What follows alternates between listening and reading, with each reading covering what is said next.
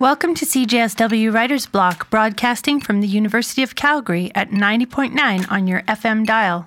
I'm host and producer Dymphny Dronyk. I'm host and producer Cody Dronach. Our show airs at 8 p.m. on the third Wednesday of every month. And if you've missed it live, you can check out our podcast at cjsw.com. On this month's show, we are talking about an anthology of essays about grief with Nikki Reimer and Richard Harrison. And we also are talking with Angela Dillon and Bob Stallworthy about their new collections of poetry. Nikki Reimer writes poetry, nonfiction, and micro reviews and dabbles in art. Her published books are My Heart is a Rose Manhattan, Downverse, and Sick. She continues to live in Calgary, Alberta, on the traditional territories of the people of Treaty 7. Nikki Reimer, welcome to CJSW Writer's Block. Thank you so much. Tell us a little bit about your essay, Evil in My Pocket, that is included in the anthology Locations of Grief and Emotional Geography, edited by Catherine Owen. So it uh, it is an essay that takes place in Kelowna, BC, and Calgary, Alberta. It recounts um, my family's history in in the city of Kelowna, um, and it talks about a journey that I took that was a physical journey as well as an emotional journey uh, when I moved with my spouse from Vancouver to Calgary. We drove through and passed through Kelowna. Um, and I took some of my brother's ashes and let them go in Okanagan Lake at the beach where we had spent um, 10 or more summers as a child. Uh, so it's, um, it's a very personal, uh, difficult journey to have done um, in life, and uh, I hope that I have done justice to how intense and powerful the experience was uh, in this essay. It's certainly a deeply moving piece of writing, and uh, the vividness of, you know, the memories we carry of those we've lost is is very evident and beautifully handled. How does geography uh, relate to grief and mourning for you? Yeah, I I um, I think that there are places that we pass through or that we spend time in throughout the course of our lives that very much become a part of us, where we carry those places with us.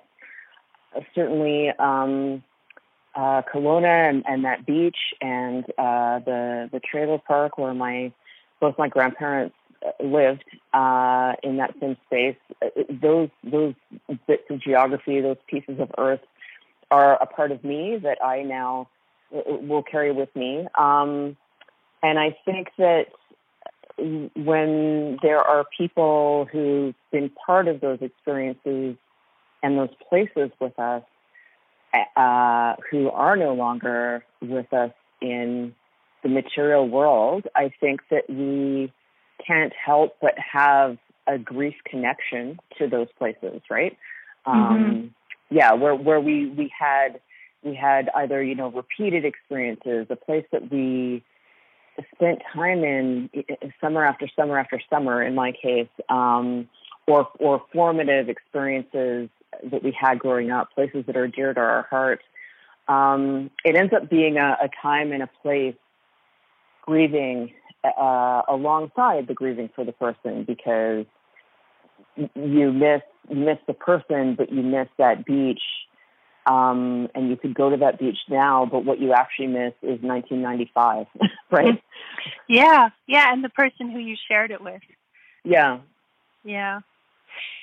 So your brother Chris uh, was a member of the Calgary band Women, uh, which mm-hmm. while now disbanded, is still much beloved, and and I'm struck by how grieving a well-known person, um, you know, where complete strangers claim or share some of your grief, where it's kind of less private, adds a different dimension to that process. Yeah.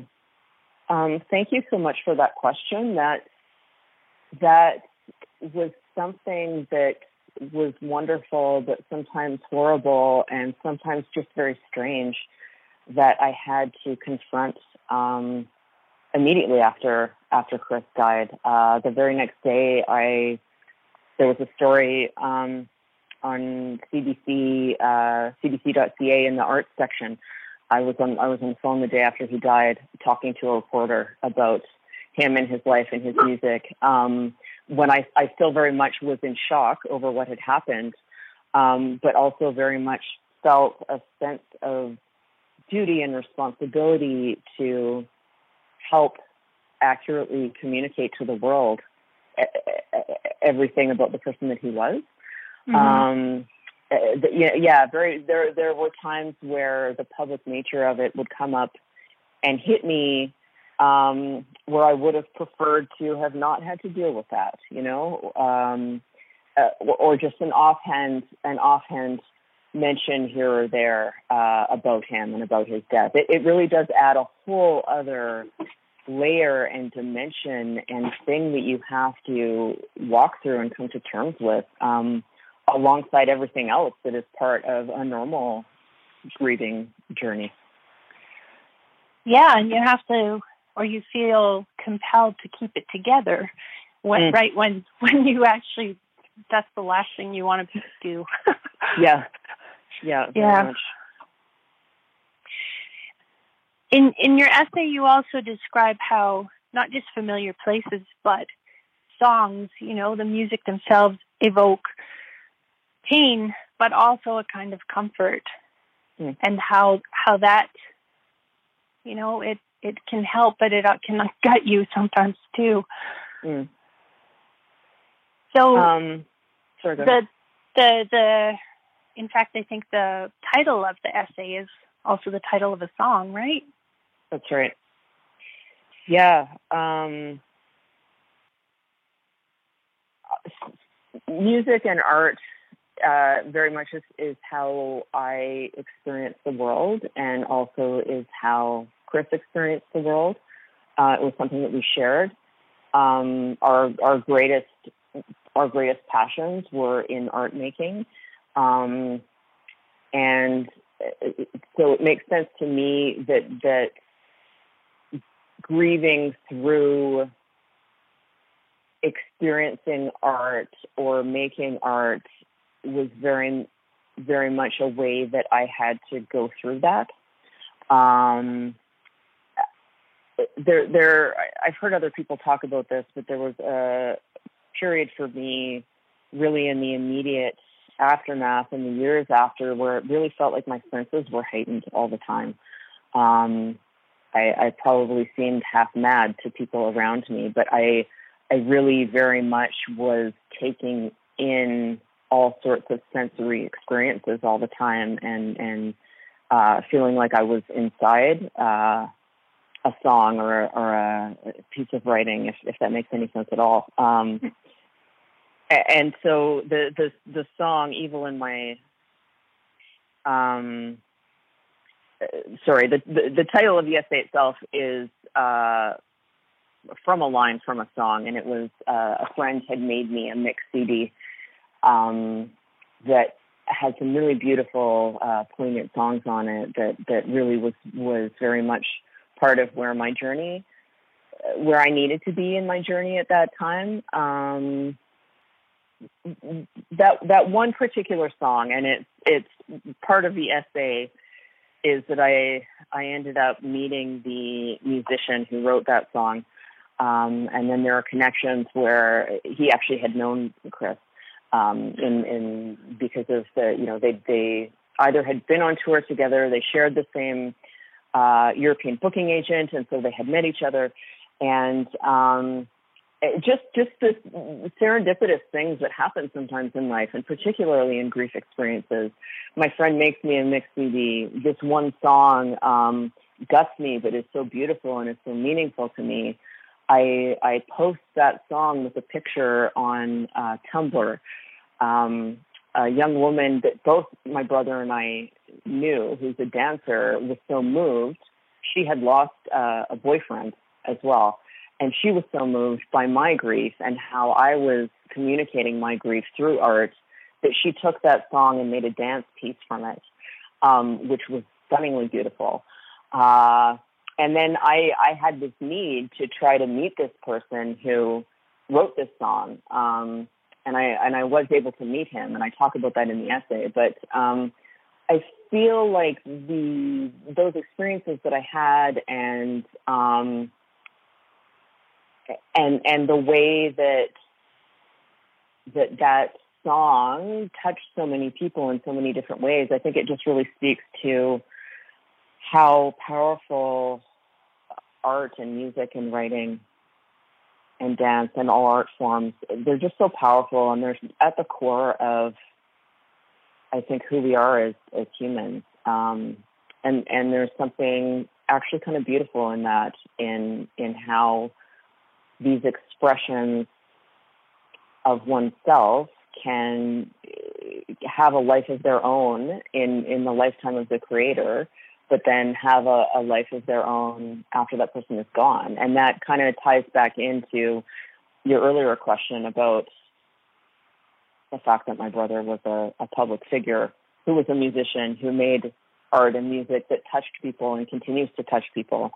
Mm-hmm. Um, it actually is uh, coming up in September is the 10th anniversary of the release of Public Strain, which was the last album that that Rune put out. Um, and I uh, recorded a thing for a radio program earlier this week talking about Public Strain. Uh, so yeah, it just um, all funny with timing and and um, just how these these things in a way don't end because there are there are material objects out in the world that uh, you can continue to return to. And the energy around those material things lives on too. So in some ways, the energy of the person does. Absolutely. One, one of your ways of making art is through poetry, and I'm curious if writing is a path into healing for you. That question, um, I, I want to be careful with the way I answer it because I.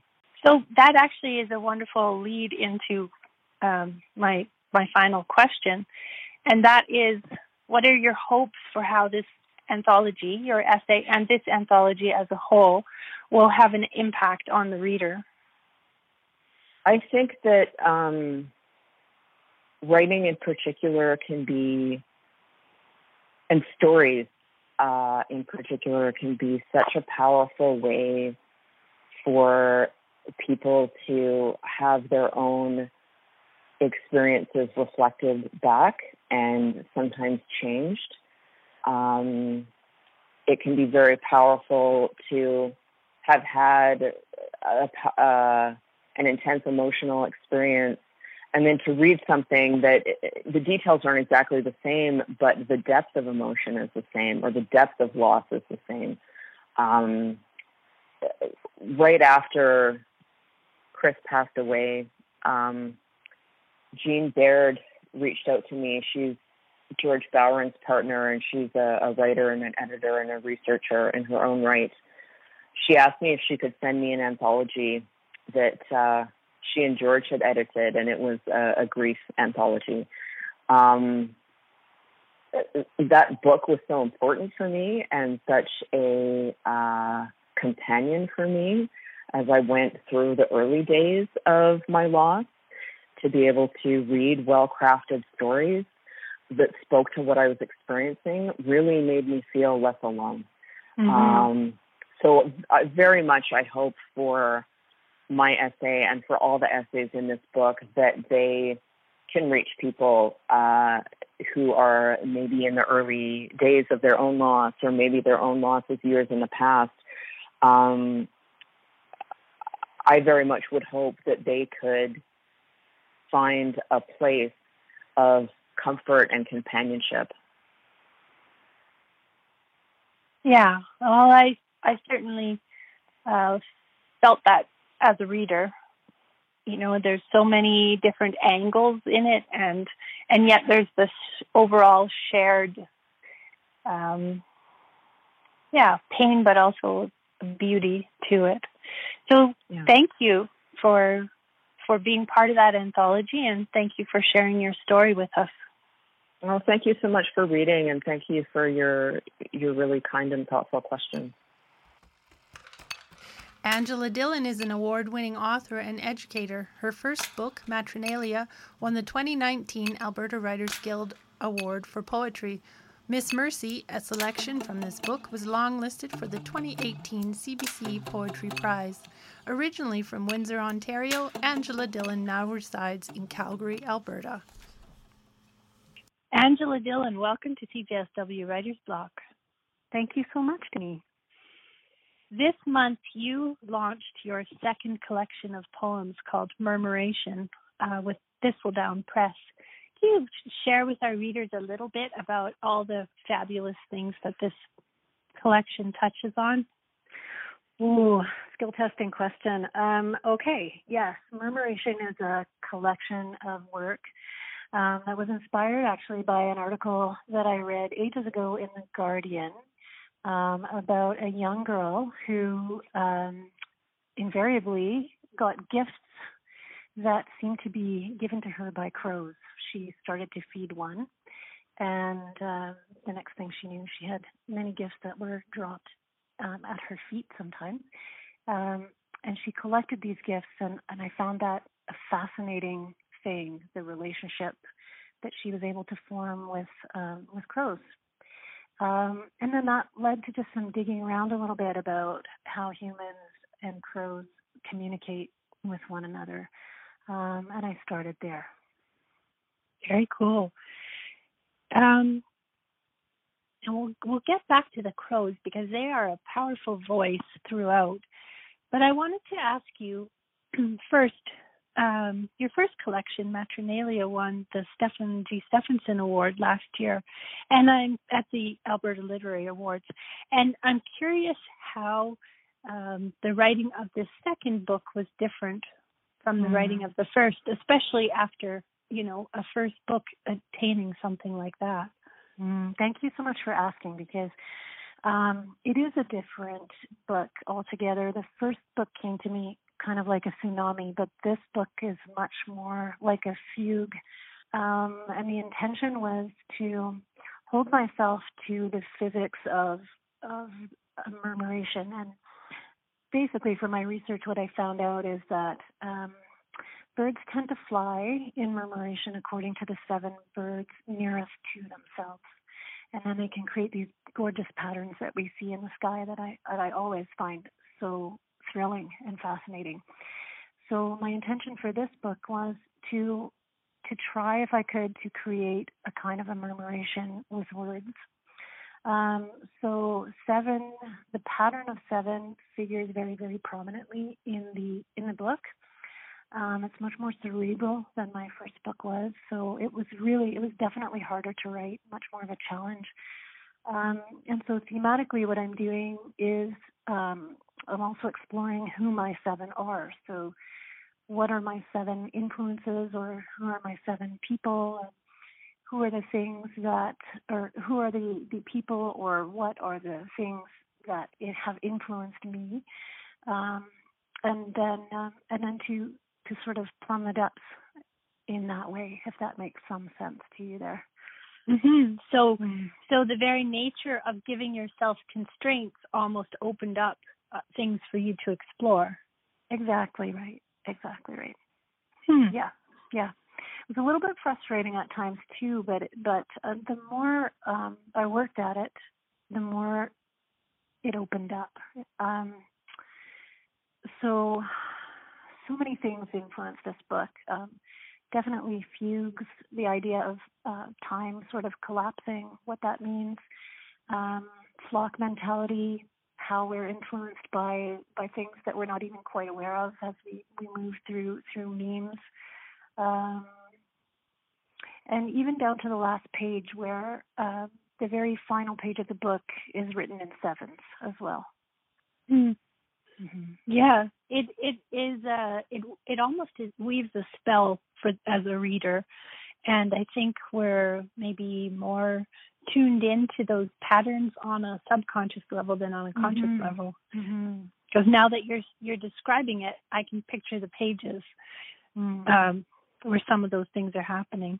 Yeah. There are, there are several threads other than patterns uh, running Mhm. through the collection. It seems to me, and one one of which is these saucy, sassy uh, crows who weigh in on life, uh, Mm. almost like sages. An Sometimes crow. like yeah, yeah, like Yeah. jesters.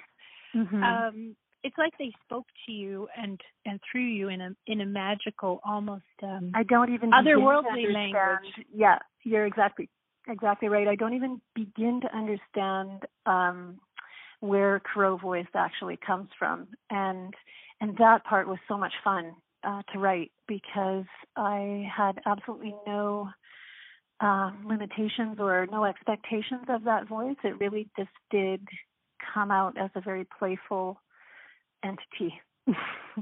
and, you know, just in the construct of the book, Crow as a black swipe, if if you can imagine that, um, flies through the book. So if you look at patterns, like I'm I'm just fascinated by patterns, you'll see that that the the voice of Crow, the way it moves through the the text should should feel like a bit of a, a black swipe as well. like a wing stroke. You mean? yeah, exactly. Yeah. Oh. Yeah. Some of the having read your first book and then and then this one a couple of times in preparation for this interview, it also felt like there was some soul level on which this book was a companion piece, perhaps, or a, a counterpoint to Matronalia. Was Mhm. that the intention, or did it happen that way? Uh, I think a little bit of both, to be honest, Anthony. I mean, um, I, I usually in my writing, I it's it's quite introspective. It's usually quite personal to to a degree. Um, in in this book, in um, Murmuration, it has to do with, um, as I was mentioning, influences. Like what are what are the seven that that are present in my life that I'm I'm parsing over. That's part of it. Um, and then also the sense of an echo of a kind of a universal timeless echo. So what is the information that comes that is coming to me? Um, so there's my father's voice. Definitely that's a very strong part of the book. It's um, in a way wishing to collapse um, time so that i could still hear him. He, he passed away a number of years ago. Um, there's there's that aspect. And then uh, present day things that are going on um, and also this sort of omniscient, uh, I suppose, response is also there. Um, whereas Matronalia was uh, much more uh, of an internal dialogue, I think. Um, but I can see how you would you would be able to put those two books together and detail them a bit because they do have similarities. Yeah. And one felt more female and one felt more male. Yes. Yeah. That could be just me imagining it. It's not you just imagining it. It was me actually really wanting to crawl into um, a bit more of of definitely through my my father, but uh, a bit more of um, of a male sense. You're correct. Yeah. The other thing that really resonated for me is that I, I think you must love classic language, po- poems that harken back to older worlds. I do. Mhm. Mhm. And that voice really comes out. Oh, I I appreciate your your having said that. Um, I wonder, is there a particular passage or a particular piece that you you found resonated in that way for you?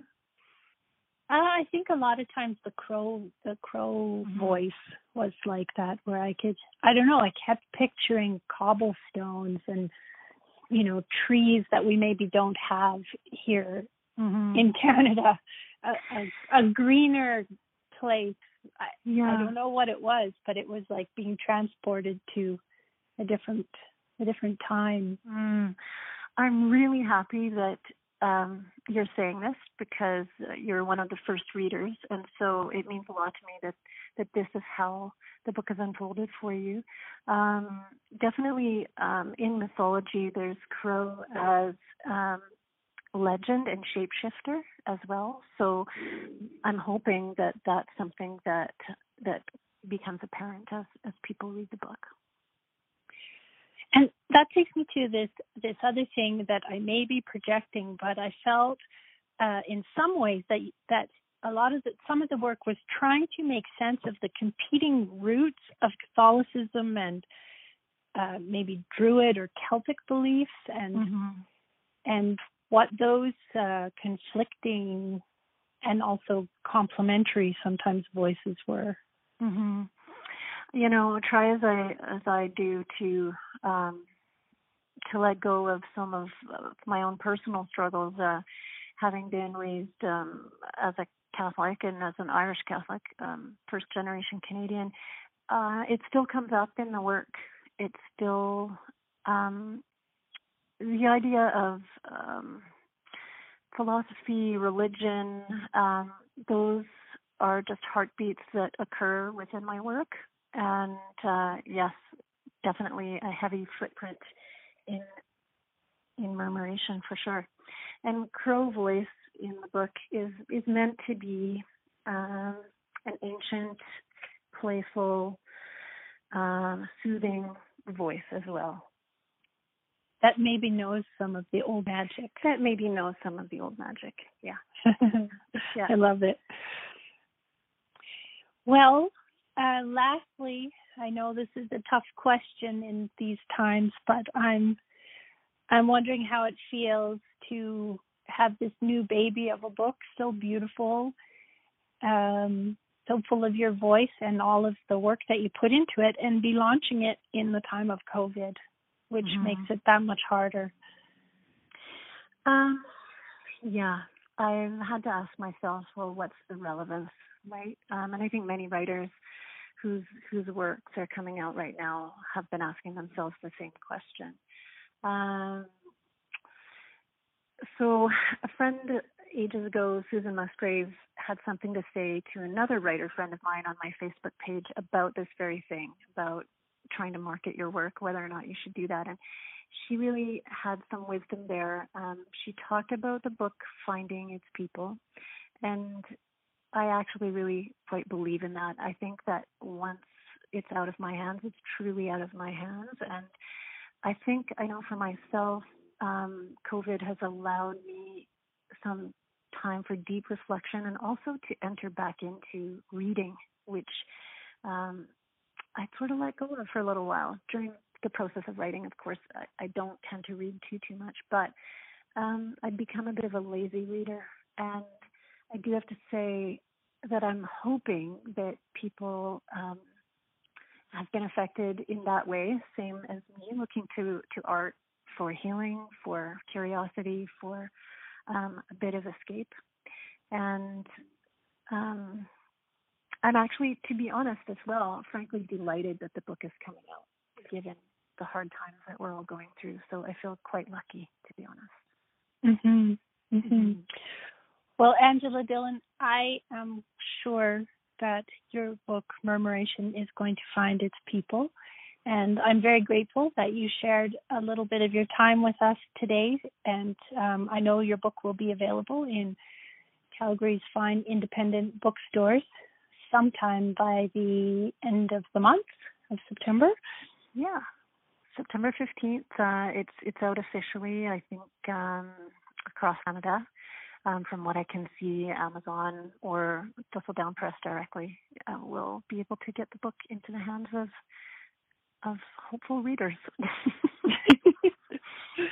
All right. Well, may it fly with the crows. And thank you so much for joining us today.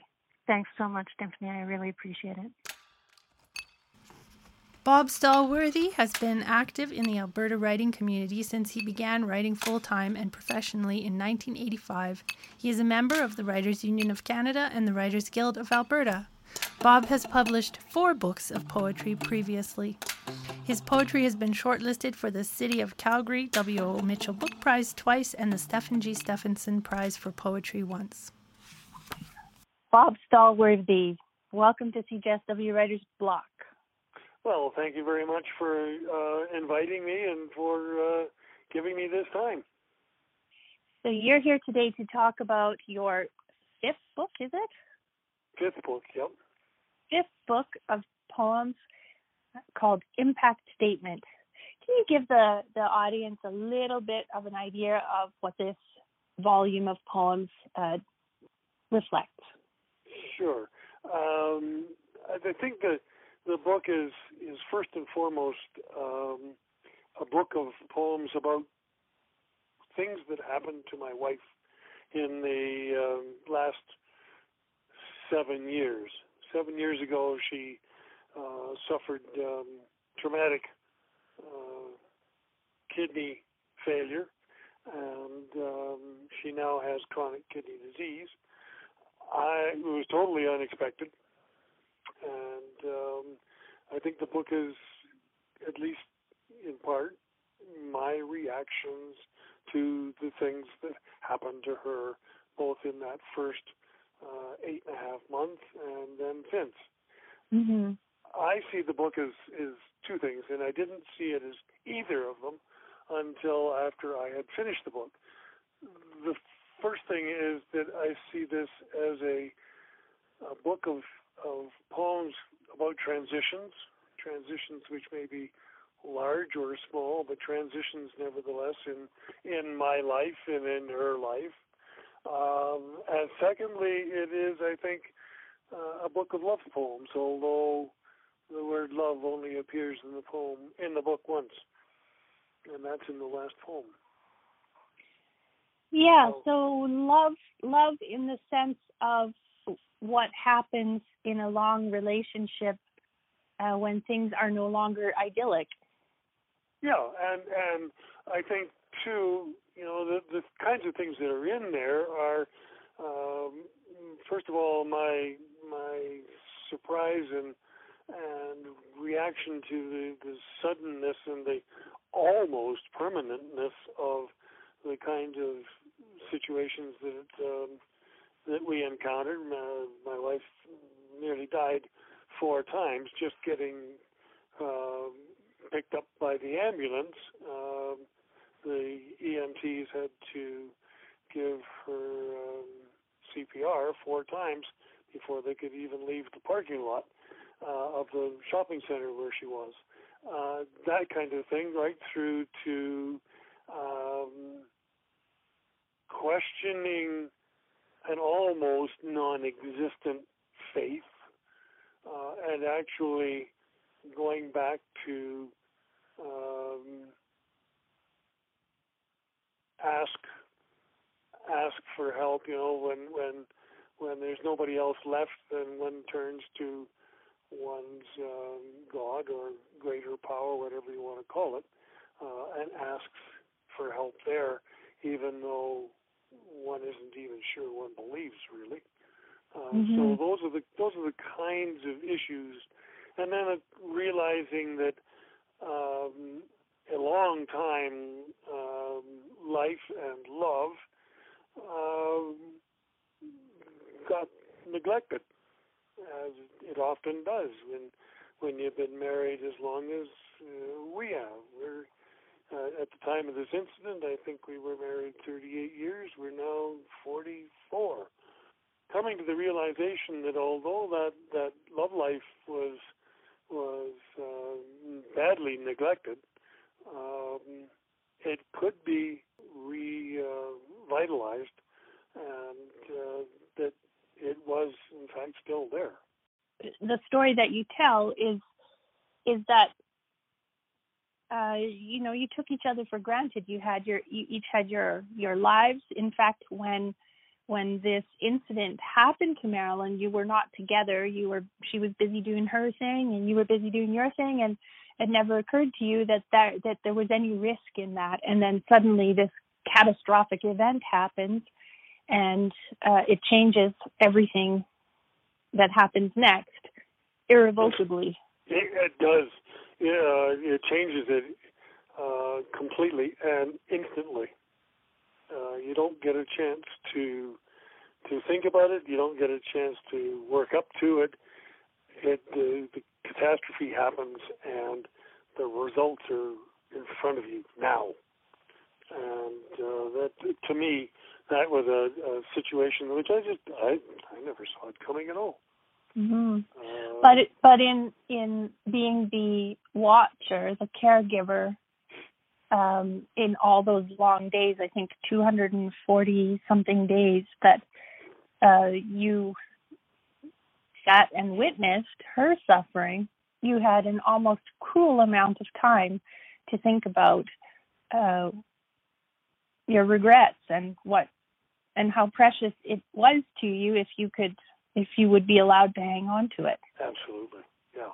And uh, it was actually I think 254 days that she was in the hospital, um, and um, yeah, there was a lot of a lot of soul searching and a lot of of thinking about uh, you know if I if I only get if I only get that chance if if you know whatever power there is in the world uh, would would would please give me one more chance.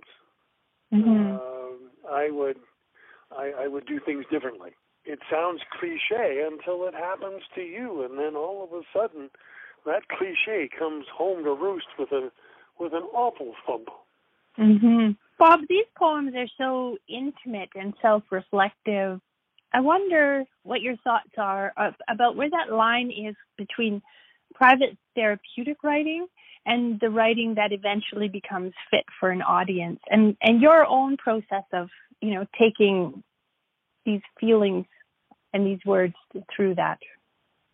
Yeah and i i think uh, i recognize that these poems in particular um, are are very personal to me. I think most of my writing is and i think the the um, the process for that is first of all get the darn thing down on the page so mm-hmm. that you've got something to hang on to, um, and then the editing process starts. And I'm very fortunate to have uh, the poet Richard Harrison, who edited this book for me uh, or with me, and um, so he he looked hard and long at each of the poems and uh, there were were some questions uh, that had to be answered, like um, if you get so far down, is there anything left to be said? Have you gone too far? Are you, are you beginning to explain what's going on?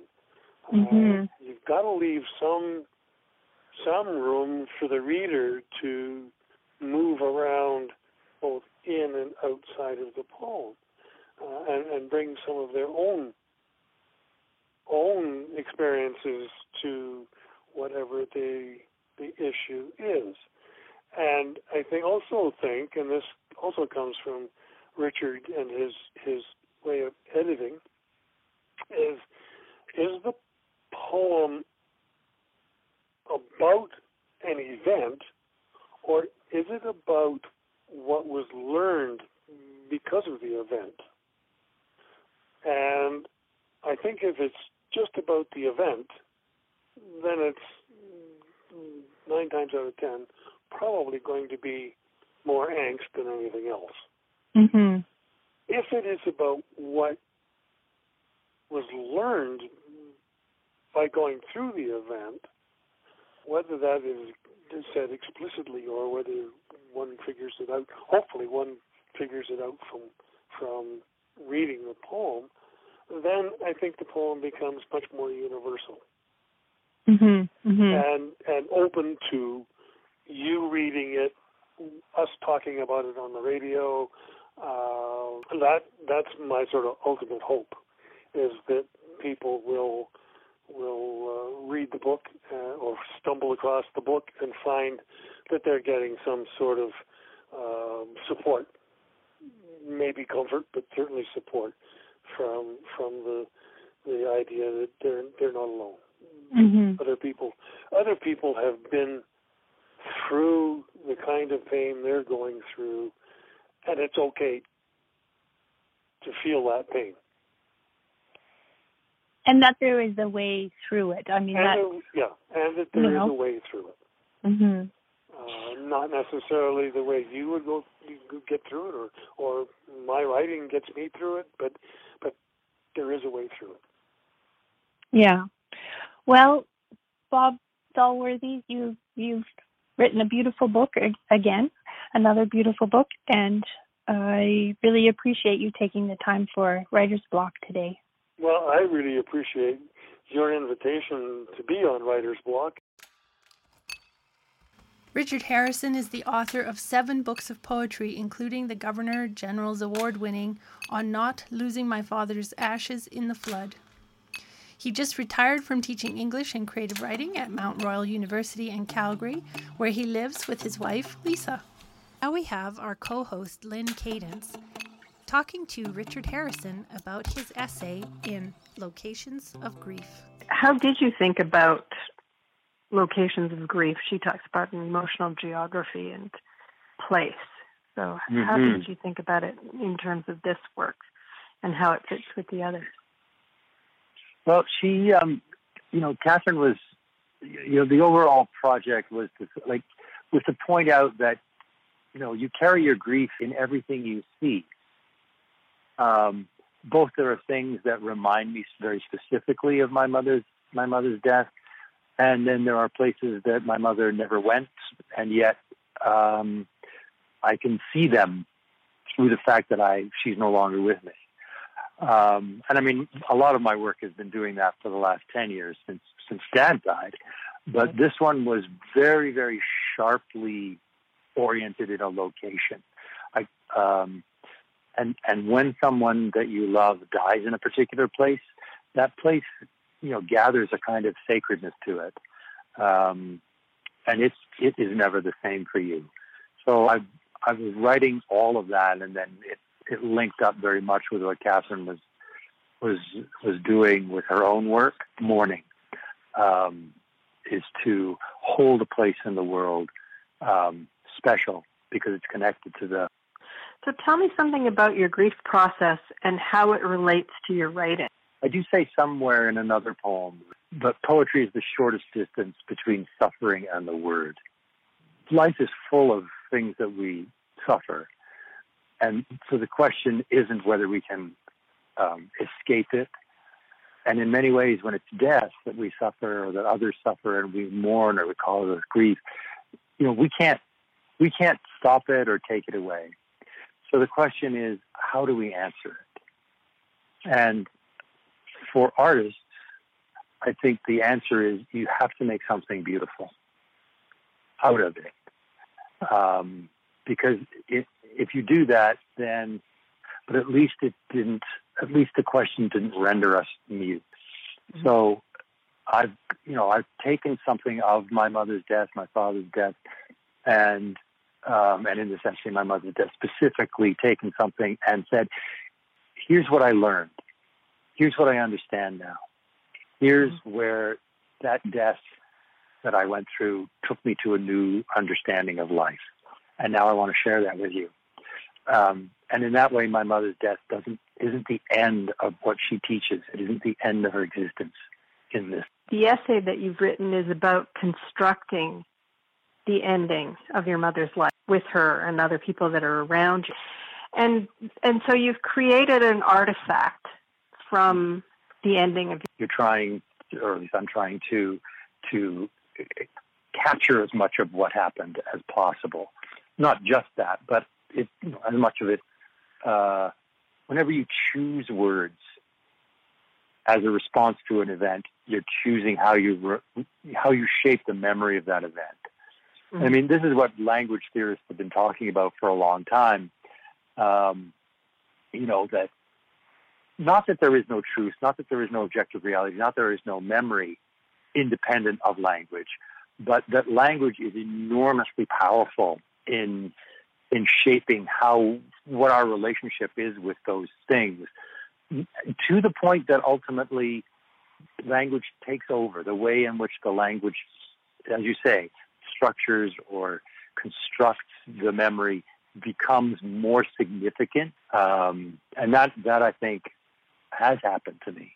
Um, and I'm, I've told, I've, I've, talked about this story now for the three years. Um, the other thing I really wondered about was, so who, who are you writing for, and did it shift through the process of the writing? In this particular piece, there's a, there's a, I, I actually pause and reflect on that, yeah. and I, I start going, I don't know why I'm writing this, I don't know what it's going to be but, but what I do know is I'm writing to you. That's the there's that line that concludes that paragraph. I do know that I'm writing to you. And uh, at first, I thought, well, that's that's to Lisa. That's to my wife because I write so much to her. Right, so so much of my non-published writing to anyone else um, is writing to her, and then a lot of my published writing comes out of my dialogue with her. But then later in this particular essay, I start talking about her. um, so I'm not talking to her anymore. So it was it was a really interesting process to realize that I had I, I stumbled upon there was somebody I was writing to, um, but I'm not sure. I don't have a fixed person the way I often do. Um, and then I talk about that in the in the essay. Like I'm really think trying to think this through. I think the whole the unsettling thing about losing a, um, losing my mother, particularly the way I did, was that it, it threw everything into question. And so I, I think without knowing it, I was, I was even asking myself. Will you be doing more writing on this topic? Um, yes, uh, there is a the the next book that I uh, I'm working on has the working title "My Mother Grew Heavy," um, and it's about that moment when I realized my mom was when she knew she was going to die, when she knew it, she was scheduled, she was happy about it. It was a release for her from the fear of the suffering she would endure from the if the lymphoma had been allowed to continue because um, it was inoperable. Um, uh, when she realized that, she started to eat. She started to feast, and uh, so as she was dying, her body was getting bigger and stronger, which which is reversing all the ways that you think about this thing. You think about, and when my father died, he dwindled. He just slowly withered and dwindled. But my mom, she got healthier and stronger, and uh, and in that that way, she prepared to meet her death as strong as she could make herself, and she could actually make herself stronger. There's a kind of uh, uh, cadence in poetry, of course, and that shows up in this essay and but also there's the resonance of your voice when you read aloud, which made me wonder: Have you had any musical training, or does this come from your family experience of reading aloud, or where does where did does that combination of the musicality and the voice resonance come from? Um, that that comes from my childhood onward. My dad used to recite poetry all the time, and uh, it was his language. It was, I think, you know, to condense his entire life, you know, between war and poetry. Poetry was the way he kept himself sane. It was the way he kept his humanity alive, and uh, so it was a very precious language to him. And um, so my my memory of his voice is is so informed with the way he would he would recite Dylan Thomas or William Butler Yeats um, and then he would teach me these poems uh, when I was young, and uh, we would interplay back, and we would, you know, banter back and forth in poem um, every so often.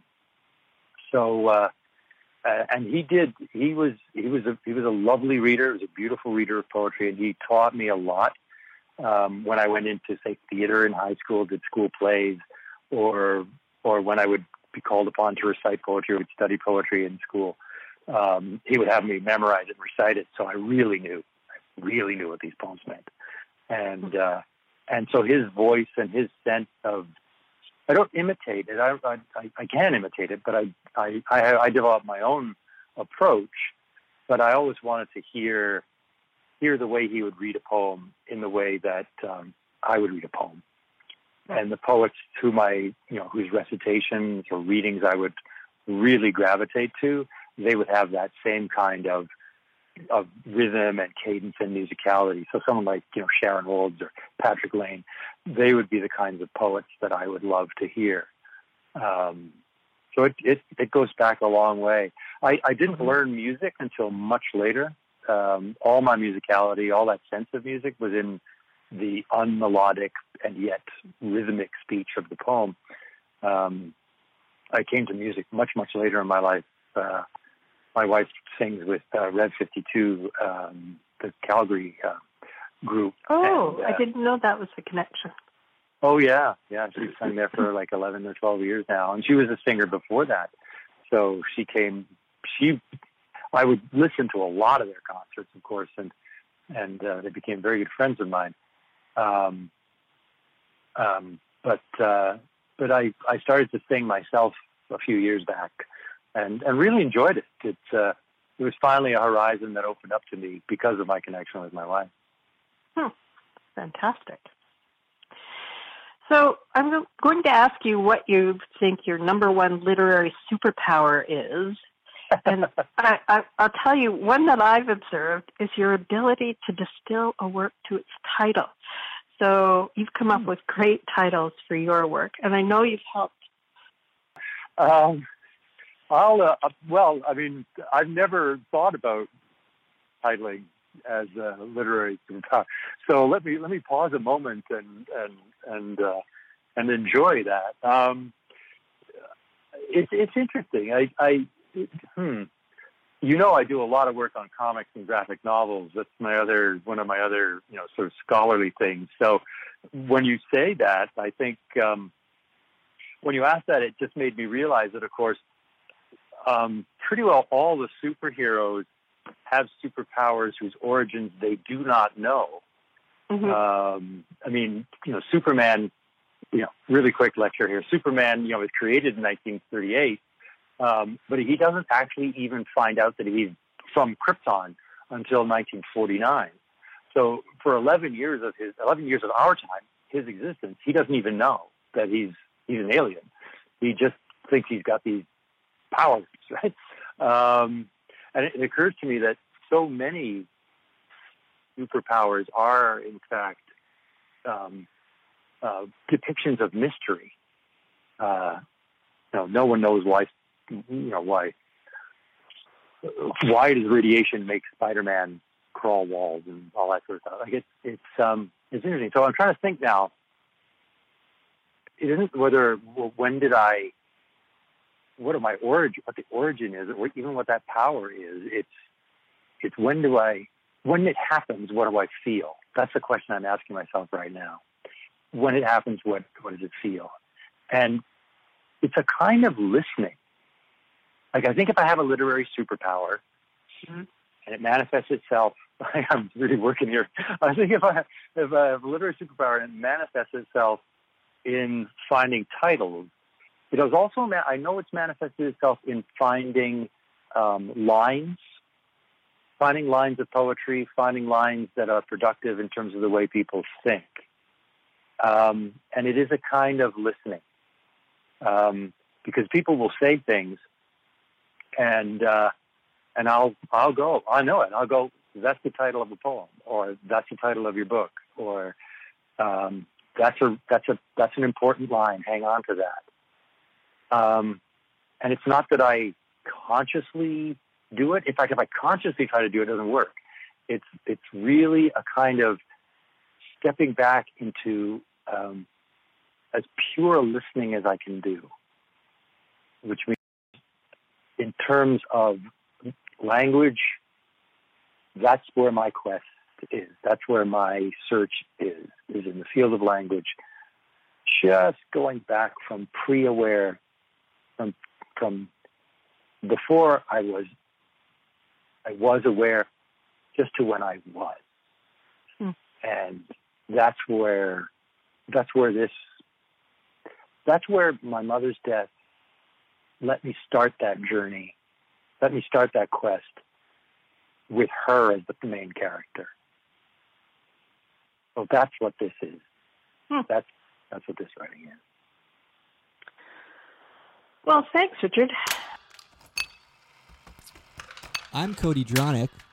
Thanks for listening to Writer's Block. Bringing us to 9 o'clock is PT Cruiser with their song Hilltop.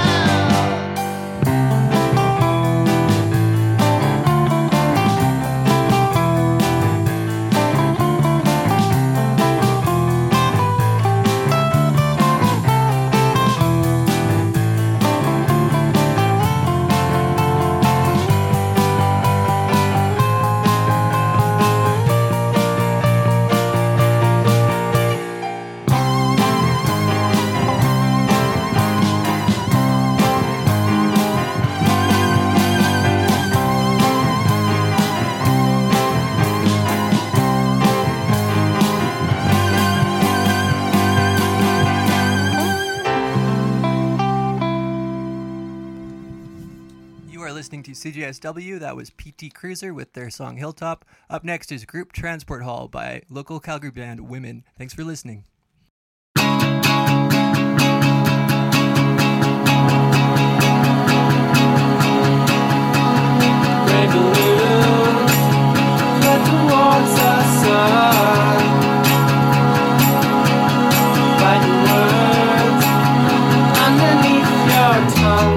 Soon we will be laughing.